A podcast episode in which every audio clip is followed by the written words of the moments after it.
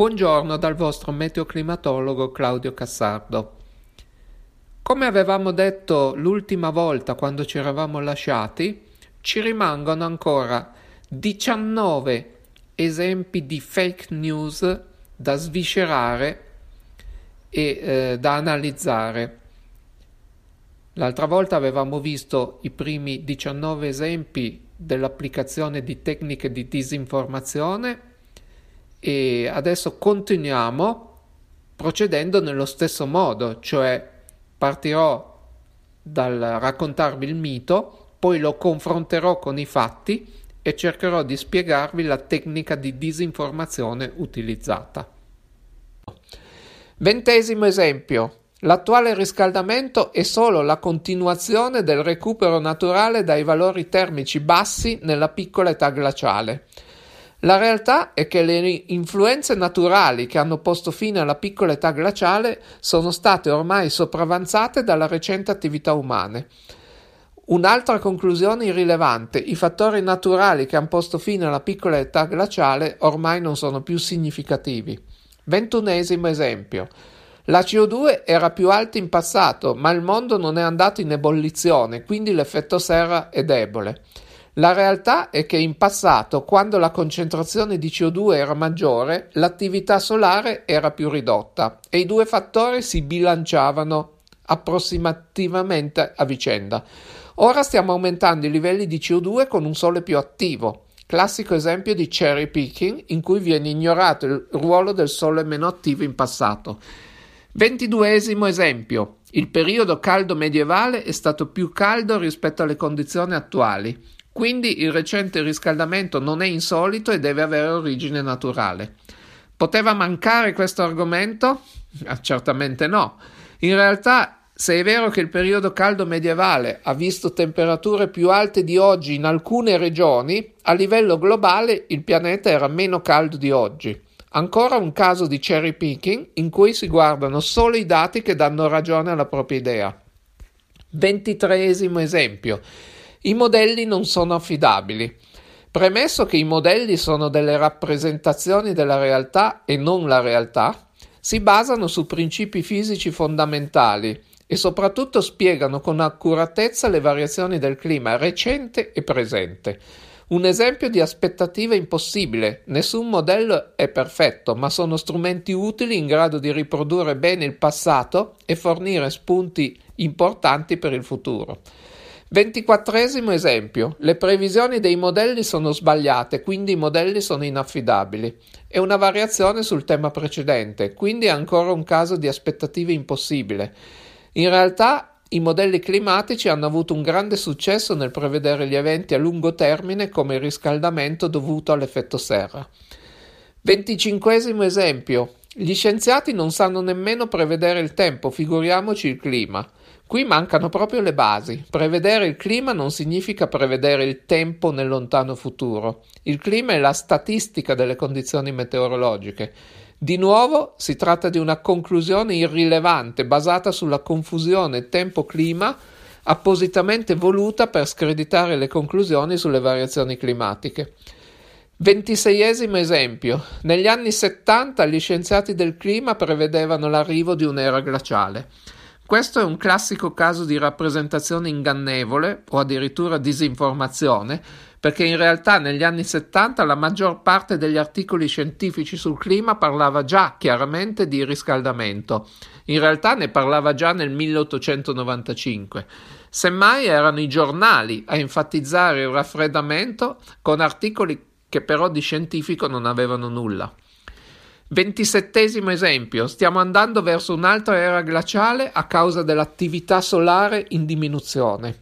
In realtà i dati dimostrano che se anche si dovesse verificare di nuovo un periodo lungo di bassa attività solare, come successe durante il minimo di Maunder nel XVI-XVII secolo, l'aumento delle concentrazioni di gas serra ad opera delle attività umane ha già compensato quella variazione e l'effetto complessivo sarebbe quindi solo un rallentamento del riscaldamento globale, si noti rallentamento del riscaldamento, non raffreddamento, di poco più di un decennio. Questo è un esempio di rappresentazione ingannevole, esagerare il ruolo dell'attività solare sul clima. Ventottesimo esempio. I modelli climatici e l'IPCC sono allarmisti. Di nuovo un caso di cherry picking. In realtà è dimostrato che i rapporti IPCC hanno una probabilità 20 volte maggiore di sottostimare gli impatti climatici che non di sopravvalutarli ma qui vengono considerati solo i rari casi di sovrastima ignorando gli altri, tra i quali citiamo ad esempio la superficie dei ghiacci artici. Ventinovesimo esempio. Il vapore acqueo è il gas serra più potente. Che è vero, ma è una conclusione irrilevante. Quell'affermazione sottintenderebbe che il ruolo degli altri gas serra sarebbe trascurabile.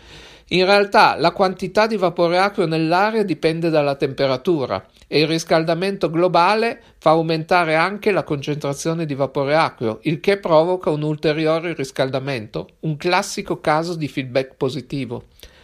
Trentesimo esempio. Le nubi forniscono un feedback negativo. Un classico caso di semplificazione eccessiva, si considera soltanto un aspetto, e cioè il feedback negativo delle nubi, ignorando che esse hanno anche un feedback positivo, a seconda che siano alte oppure basse. In realtà il feedback dovuto alle nubi, proprio per questo doppio aspetto, è rilevante, ma globalmente non è uno dei maggiori. Trentunesimo esempio. Le specie viventi possono adattarsi ai cambiamenti climatici.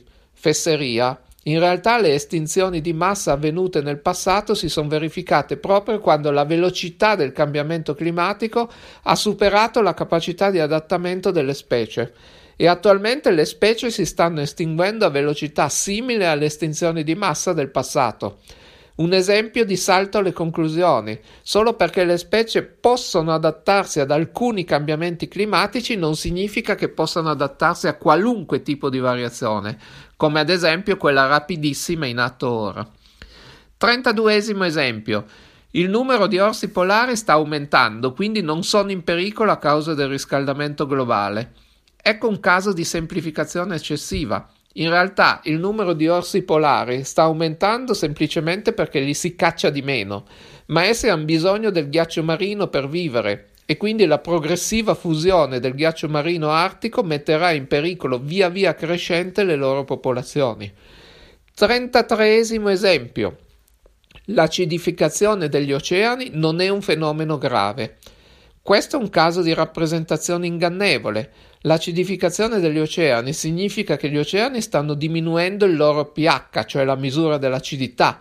I dati ci dicono che c'è stato un aumento del 30%. Quindi di fatto stanno diventando più acidi, ma non è che siano diventati come l'aceto naturalmente. Questa maggiore acidificazione rappresenta una grave minaccia per la sopravvivenza delle barriere coralline e delle altre forme di vita. 34 esempio. Il riscaldamento globale ha effetti positivi. È indubbio che qualche effetto positivo locale possa esserci, ma questo è un classico caso di cherry picking. Ci si concentra su alcuni casi isolati, trascurando il numero enorme di impatti negativi a scala globale. 35 esempio. La CO2 non è un inquinante. Beh, tecnicamente è vero, nel senso che non ha effetti negativi diretti sulla nostra salute ma questo è l'ennesimo esempio di rappresentazione ingannevole. Infatti, cavillare sulle definizioni tecniche di inquinante è una distrazione dalla realtà degli impatti negativi del riscaldamento globale, causati dall'incremento dei gas serra, e la CO2 è uno di essi. 36 esempio. La CO2 è cibo per le piante. Sottintende che più CO2 farebbe bene. Questa affermazione però è un classico caso di semplificazione eccessiva.